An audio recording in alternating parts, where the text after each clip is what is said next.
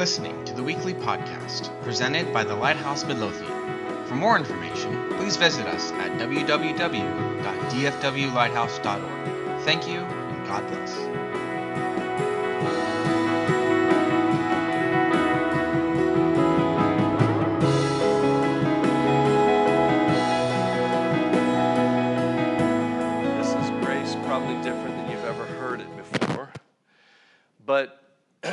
It's interesting because uh, um, as I've studied over the years, recently I got another slice of this from John Bevere's book, uh, Good or God. I don't know if you've heard of John Bevere's book, Good or God, and the 10th chapter, he deals with this subject, and he just, he just adds another slice to it. But there's a difference between grace and mercy, and, and I've heard it said like this grace is God giving us what we do not deserve. It's a gift, amen? But mercy is God not giving us what we do deserve punishment for sin, and so on. Do you understand that? And so grace is a gift, and it's interesting that the word, it's not coincidence that the original word for grace is charis and there's two cl- words closely related to that the word gift. Um, the word grace is charis, the word gift is charisma. We get the word charismatic from that. And the word for joy is kari. They're all, it's all the same root word. Kari, charis, charisma. Joy. Joy of the Lord is our what? Strength. Amen? Strength. And so there's, you're going to see how these three relate here in just a few minutes. But there's different workings of grace in the New Testament. And we, we know about grace for salvation, Ephesians 2 8 and 9. By grace you're saved through faith, amen. Uh, and so, grace for salvation. There's also another working of grace that is the call of God on your life, amen. Paul referred to his apostleship as the grace of God in his life. Amen. And every one of us in this room today have a call, have a gift from God. And that gift in you is God's grace, his gift in you. Amen. His grace working in you. But there's a third working of grace that I want to talk about to you today, and I call it grace for day to day living. And let me just define it for you real quick. This grace, it's a transfer of the strength of Christ through fellowship with Him.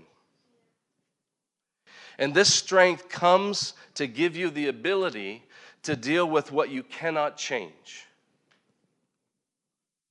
Let me add to that. It, this grace, this strength, this power of Christ comes to us to empower us to live holy lives, to live the kind of lives that God's called us to live. Amen? There's too much loosey goosey in the body of Christ today. Too much of the world has gotten into the church, and not enough of the church has gotten into the world. Faith and grace work together, but they're also different.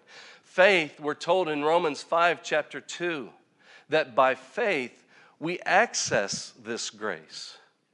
We access this grace by faith. Let me give you just a short distinction between the two. Faith, with faith, we stand on a promise of God, and the power of God is released into our circumstances, and there's change. Hallelujah.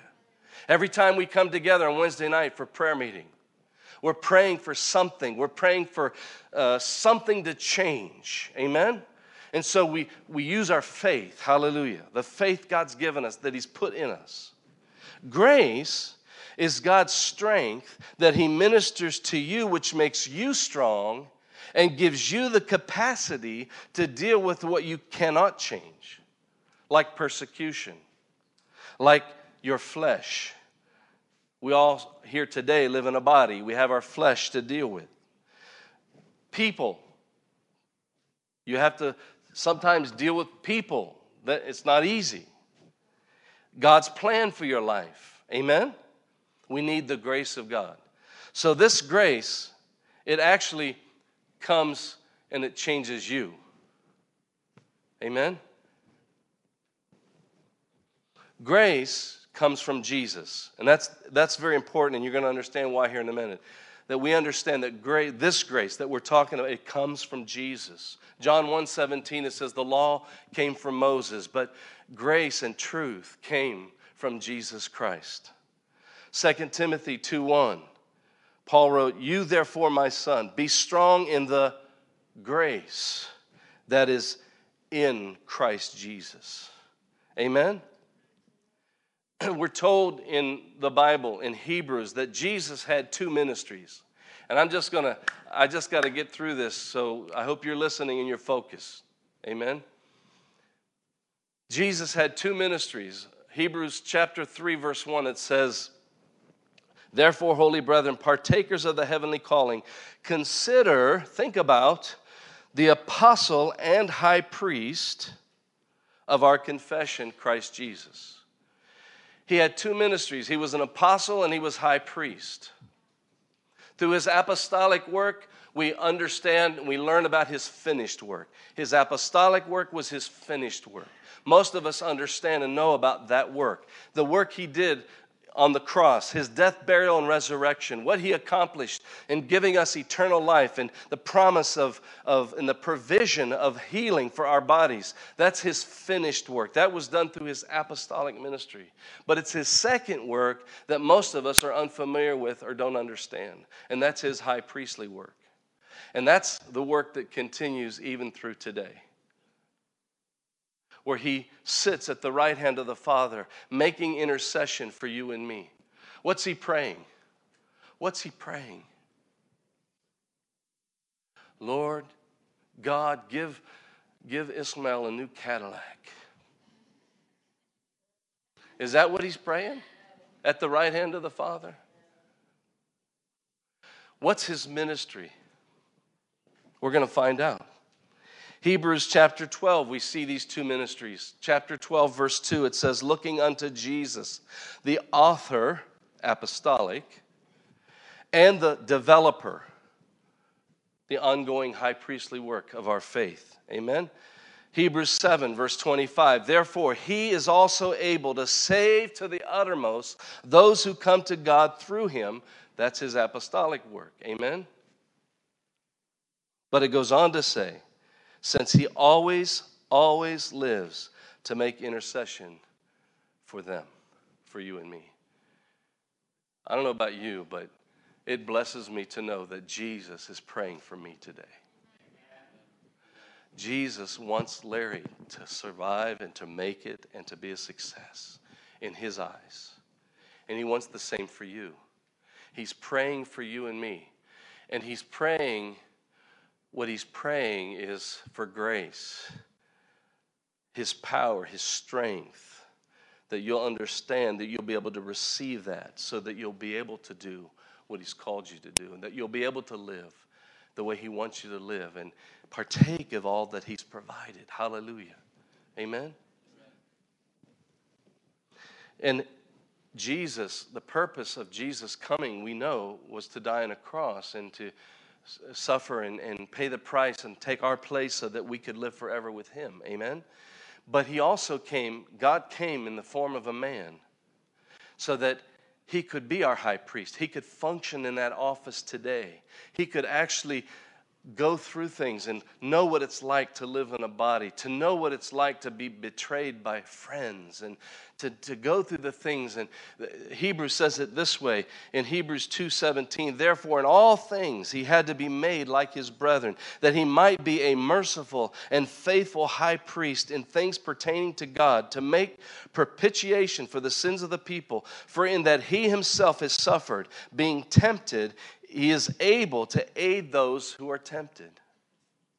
He's able to aid you and me. He knows what we've been through. He knows what we're going through even now. He knows the, the disappointments and the things that we, we come across in life. He lived in a body.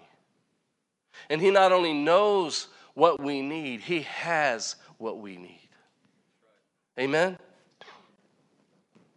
This grace is available to every one of us who know Him. I, I, I, look at the time that Paul, when Paul learned about this grace, he first got a real revelation of this grace. It was in 2 Corinthians chapter 12. Turn there with me in your Bibles if you have your Bibles with you. 2 Corinthians chapter 12. This grace is available to you in the times of persecution or when others uh, come against you or attack you.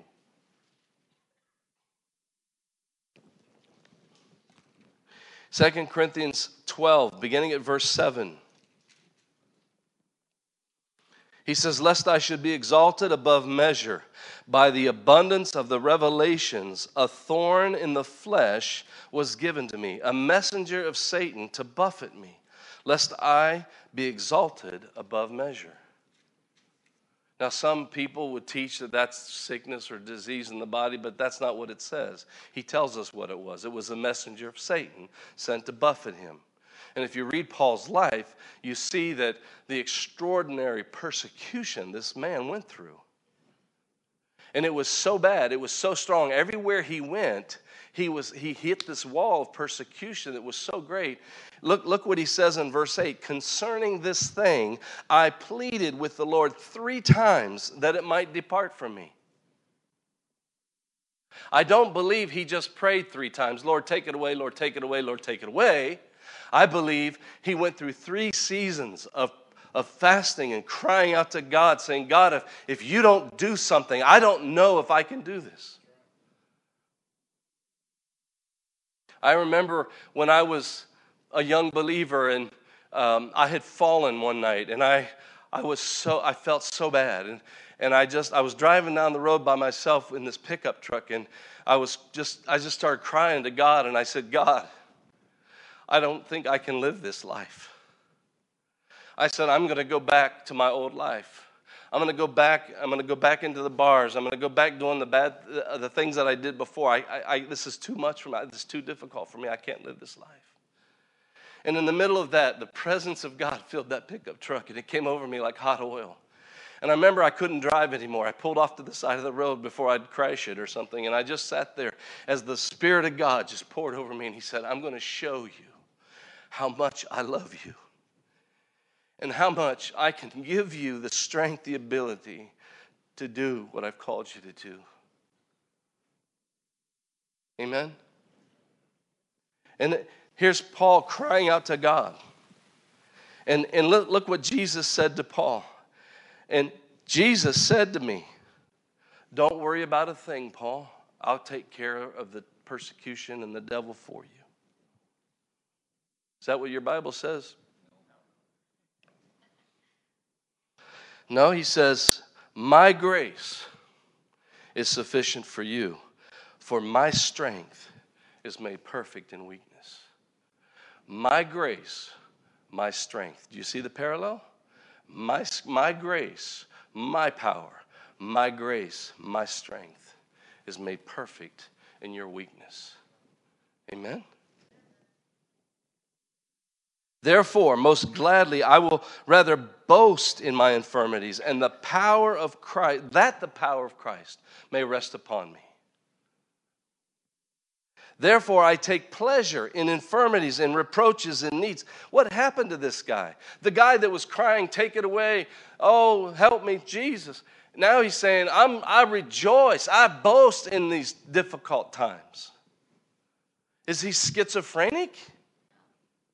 What happened to him? I believe he got a revelation, an understanding.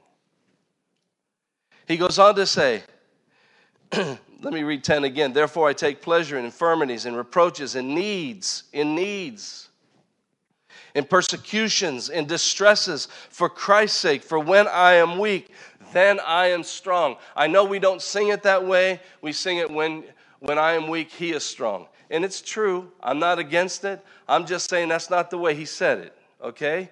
He said, When I am weak, then I am strong. That sounds weird. That's like saying, When I'm cold, I'm hot. It sounds like he contradicted himself, right? But that's not what happened. He got a revelation.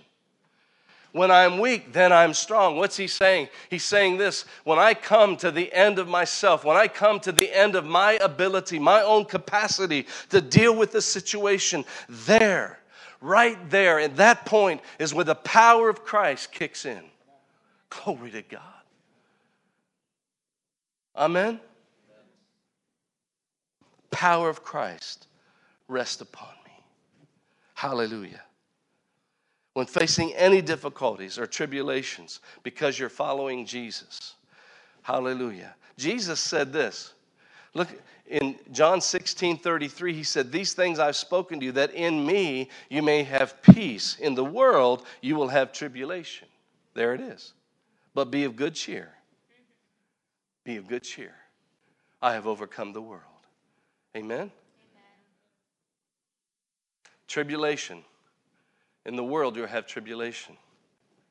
Second, um, 2 Timothy 3 How many in here really want to live godly in Christ Jesus? Let me see your hand. Do you want to live godly in Christ Jesus? I got a verse for your refrigerator. Listen to this 2 Timothy 3:12. Yes, and all who desire to live godly in Christ Jesus will suffer persecution. Wow.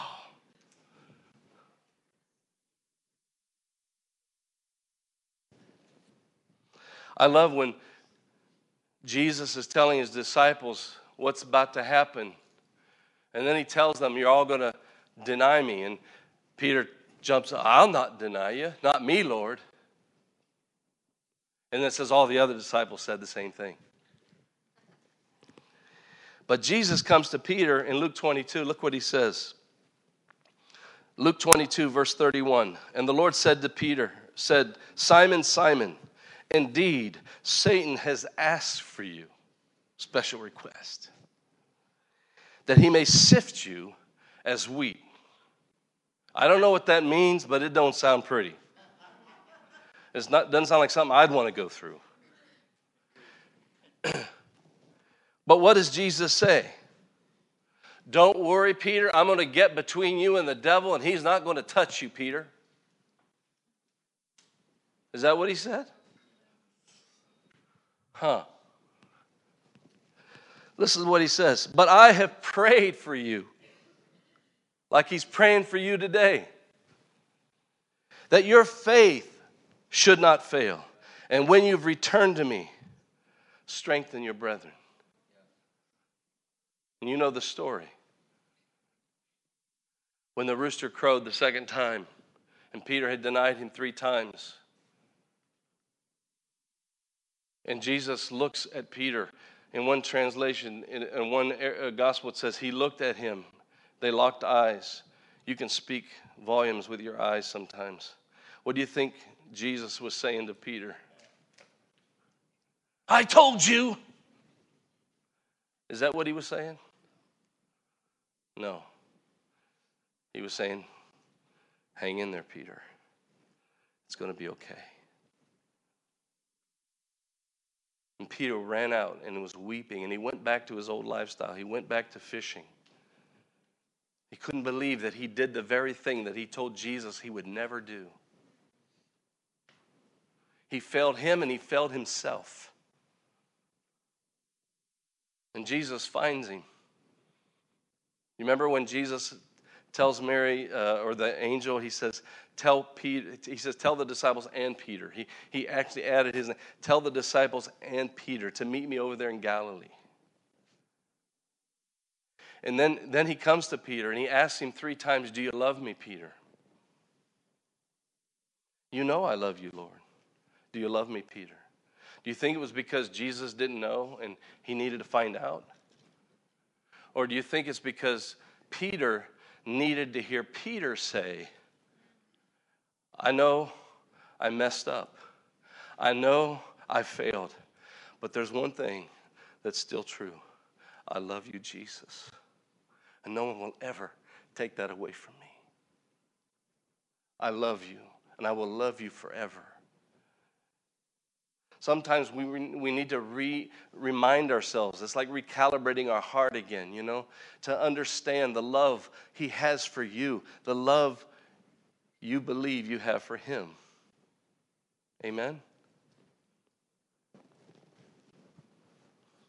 I've had people come to me and say, Pray for me, brother, that God will give me a new job. I said, Why? Well, they're persecuting me at work. Well, I don't know that God wants you to have a new job. You might be the only light that they'll, they'll ever see. You might be, you, you follow me? And I'm like, how about I pray that God's grace be multiplied to you? Uh, Brother Tony Cook was a great teacher at the school I went to, Rhema. He became associate pastor of the church in Tulsa, and he, he, he's so faithful in, in his work and his assignment and they kept giving him more and more assignments and because that's what you do with faithful people. You give them more assignments. You give them more to do. And, and they kept loading him and giving him more hats to wear so to speak. And he said and he was sharing this at a pastor's conference and he was saying he was saying to these all these pastors like 300 pastors there he said i, I went before god and i said god you need a better man than me oh i've said that you need to send somebody else to Turkey. I'm not your man. This is too. I, I believe that there's others who could do better than me. I'm not your man. Help me.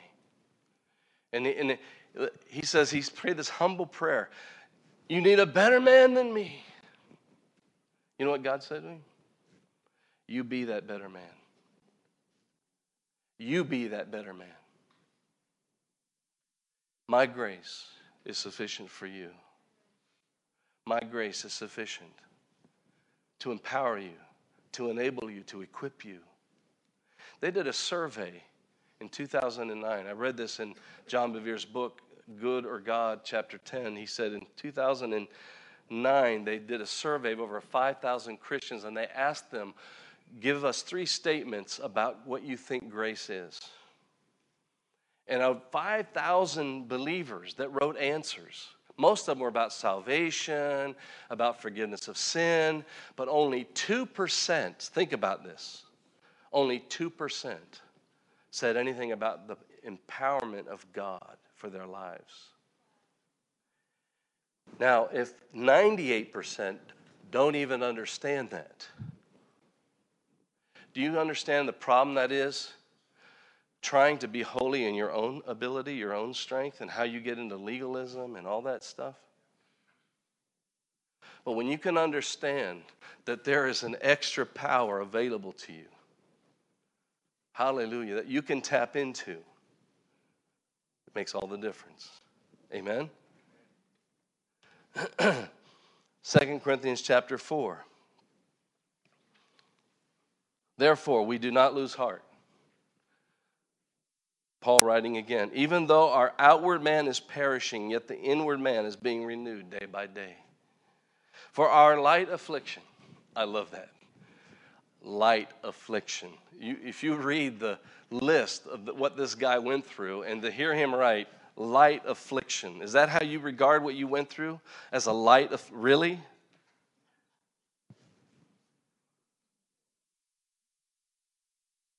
But I didn't get the color I wanted. That's persecution. While we do not look, look, he says, our light affliction, which is but for a moment, is working for us a far more exceeding and eternal weight of glory. While we do not look at the things which are seen, but at the things which are not seen. For the things which are seen are temporary, but the things which are not seen are eternal. We're not building on temporary, we're building on eternal. Amen? And one of those eternal pieces that we need to understand is the grace of God, the power of God, the strength of God that's available for you and me. Amen? Because Paul had a revelation of this grace, this kind of grace, think how he writes his letters. He begins and ends every one of his letters with words like these Grace to you and peace. The grace of our Lord Jesus Christ be with you. You, you, you start to understand what this means, and then you, you start to see it, and you go, wow. That was so important, so much on his mind that he said it at the beginning of every letter, at the end of every letter. Grace, the power of God, the strength of Jesus to you. Amen? There's grace for you and me. You know, I think about, well, in Hebrews chapter 4, verse 16, let us therefore come boldly to the throne of grace. He doesn't mean cocky and proud, he just means with clarity and know that the way has been made so you have a right to be there. Amen? Come boldly to the, it's called the throne of grace, that we may obtain mercy and find grace to help in the time of need. Find mercy and grace to help in time of need. Grace to help. That word help is, has a very interesting Greek word there. The word is boteia. That word only appears one, one other time in the New Testament. So when he says grace to help, the word help appears many times in the New Testament, but it's not translated from that word. He says you'll find grace to boteia in the time of need. Maybe if we look at that scripture where it's found, it will help us understand what he's trying to say. It's in Acts chapter 27, verse 17. We find this word boteia.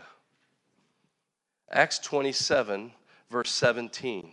When they had taken it on board, they used cables, boteia, to undergird the ship. And fearing lest they should run aground on the Syrtis sands, they struck sail and so were driven. Cables. You see, the shipbuilders in that day, they knew the ships they built would at, at some point in the future come into very great storms and they wanted to prepare for it. And so they made these cables, these boteia, that would wrap around the hull of the ship and it would, it would keep that hull intact, that ship intact, so that it could pass through the storms and get to the other side and remain together and intact. Hallelujah. That's the grace. That's the boteia that God offers you and me. He prepared it beforehand. Grace to boteia, cables, grace to wrap around your life, to get you through the storms of life that will come so that you can reach your destination intact. Amen? Hallelujah. Paul made statements like, Do not grow weary in doing well, for in due season you shall reap if you do not, do not lose heart. Do not grow weary in doing well. How could he say that? He must have never worked in Turkey. How could Paul say, Don't grow weary, don't grow tired in doing well? It's because he had a revelation of the strength of heaven, the grace of God. Amen? He said it in Galatians chapter 6, verse 9, and again in 2 Thessalonians 3, verse 13. He says, Do not grow weary in doing good. Amen? The only way he could say that is because he had a revelation. Amen? This grace is for you. This grace is for the humble. It's very important you and I understand this. In James chapter 4, verse 6, it says, He gives more grace. Therefore, he says, God resists the proud, but he gives grace to the humble. Amen? Therefore, submit to God, resist the devil, and he will flee from you. Draw near to God, and he will draw near to you. Cleanse your hands, you sinners, and purify your hearts, you double minded. He gives grace to the humble. The, the humble are the ones who say, God, I need your help.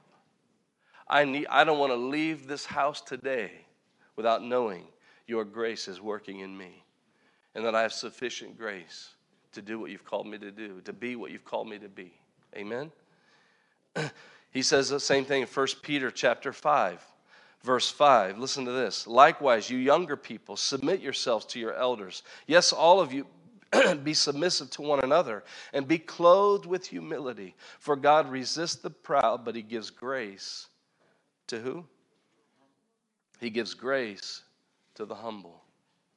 Therefore, humble yourselves under the mighty hand of God, that he may exalt you in due time, casting all your care upon him, for he cares for you. Be sober, be vigilant, because your adversary, the devil, walks about as a roaring lion, seeking whom he may devour. Resist him, resist him, steadfast in the faith, faith, knowing that the same sufferings are experienced by your brotherhood in the world. but may the God of all grace, but may the God of all grace, who called us to his eternal glory by Christ Jesus, after you have suffered a while, perfect, listen to what grace will do to you. Perfect, establish, strengthen, and settle you. Amen. God's not called us to do what he, all these things He's called us to do in our own strength, or our own ability, or with willpower. He supplied the help we need to be what He's called us to be, to do what He's called us to do. Amen? To resist temptation. Where do wars, this is James 4, verse 1. Where do wars and fights come from among you? Do they not come from your desires for pleasure that war in your members? You lust and do not have. You murder and covet and cannot attain. You fight and war, yet you do not have because you do not ask. You ask and do not receive because you ask amiss, that you may spend it on your pleasures. Listen to this adulterers and adulteresses. He's talking to Christians. He's saying, You spiritual adulterers, you spiritual adulteresses, do you not know that friendship with the world is enmity with God? Whoever therefore wants to be a friend of the world makes himself an enemy of God. Or do you think that the scripture says in vain, the Spirit who dwells in us yearns jealously there's a spirit, the Holy Spirit in us, our own spirits that have been recreated, hallelujah, yearn within us jealously. Amen? God doesn't want part of you, He doesn't want most of you, He wants all of you. I tell this to our people all the time there's only one thing God wants from you one thing your love. That's all he's after. Because if he has your love, he has everything else. Your complete devotion. Amen? But there's these battles between our hearts and our flesh, our spirits and our flesh. And, and we're tempted, and this struggle goes on. And, he, and he's talking about it here, and he says, Here we are in this struggle. And it reminds me when, we, when we'd have these family reunion picnics in the summertime, and we would get together and they would do this. We'd have this game called tug of war. Have you ever heard of that game? And you'd have this big rope, and in the middle there would we'd have a mud hole. And, and you'd have a team on one side, a team on the other, and, and you'd start pooling. And the loser would always end up in the mud, in the filth, in the dirt. and so that's what, that's what he's describing here. It's a tug of war. Your heart's pulling you one way. The spirit in you is yearning one way, but your flesh is wanting something else. And there's this tug of war going on inside of you. And right there in the middle of that, look what he says he does in the next verse. But he gives more grace. Hallelujah. In the middle of your struggle, in the middle of the temptation, right smack in the middle, he gives more grace. Hallelujah. Therefore, he says, God resists the proud, gives grace to the humble. Amen? There's grace for you and me.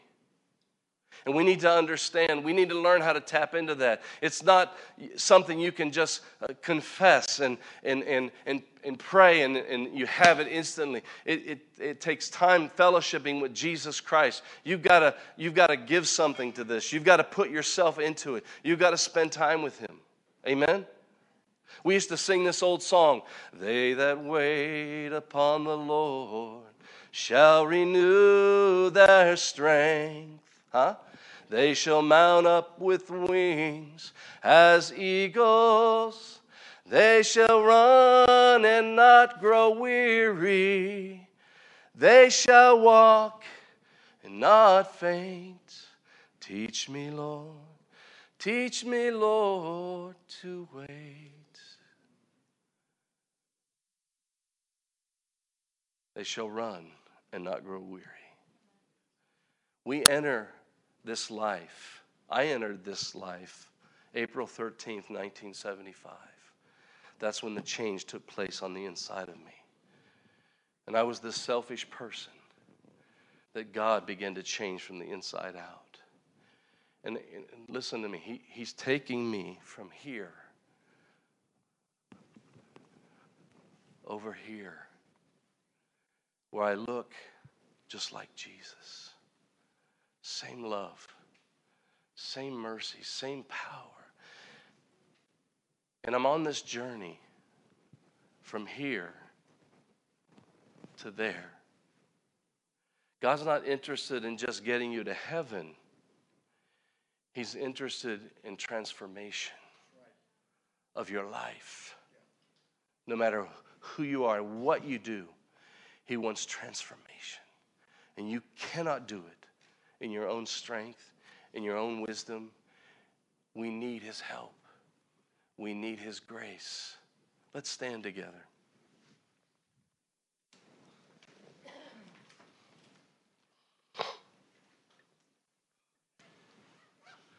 There's, there's different things that all of us are going through and different things we've faced in recent times and different things we're going to face in the future here. But, but it's good news today. It's good news to tell you there's help for you and it's enough, it's sufficient. That's the word Jesus used with Paul. He said, My grace, my grace is sufficient for you. And if it's sufficient for Paul, it's sufficient for me. And it's sufficient for you. Amen? I don't care if you feel lost. I don't care if you, you know, you, you've lost, you've suffered loss. Uh, there's enough grace for you. Amen? He is your best friend. Jesus. Hallelujah. And I just this morning want to challenge you to tap into that. Amen. He wants to empower us to live holy lives.